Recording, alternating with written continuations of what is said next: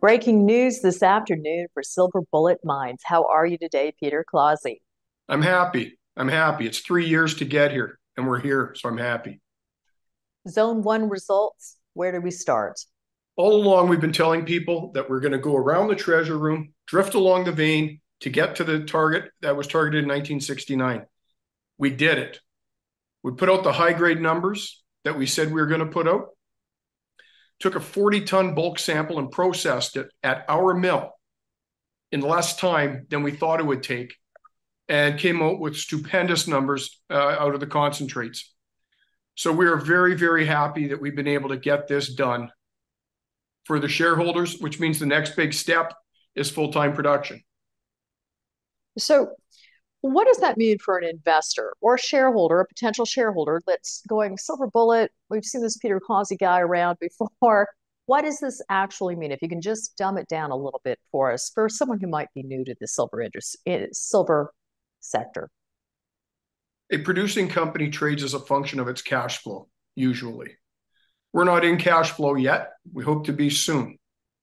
So until then, you trade on your news, you trade on your goodwill, and you trade on what you're promising people you will do. And we are promising people that we will be pouring Doré bars in the near future, and that's a saleable product. So if we're, if we're if we're producing and selling, one would think that would have an impact upon the stock. So of course, you sent me a video here today that you were right. very excited about that we're running here in the corner of your screen. Can you also uh, explain to people out there who are going, what is that? What's going on here? Tell us what's going on. So when the old timers would pan for gold and silver, they had a pan in their hand, and the pan would have rills in the bottom. And when they shake the pan, the heavier stuff falls to the bottom. The water goes out, and then they pick the gold and the silver out of the pan. That shaker table is a larger version of the same concept. After the material is crushed, after it's been through the concentrators, it goes onto the shaker table. And that video, oh, it's beautiful, is a video of the shaker table. And it is literally shaking. And that white line you see, that's silver. And that was uh, assayed at about 340 ounces per ton, not grams, ounces per ton, which is a little more than 11,000 grams. So that line, that little white line on the shaker table is a beautiful thing.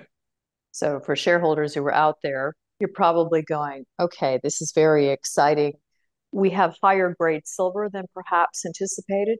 Well, we went to work without a 43101. So we internally knew what numbers we were looking for, but it was difficult for us to, to communicate that to the market because 43101 gets in the way. We have stayed well within the disclosure rules. So now we can start telling people about our exciting grades. And 24 ounces of silver in a ton of rock is a very exciting grade. So, what should we be looking for next? We just had these amazing results, culmination of three years.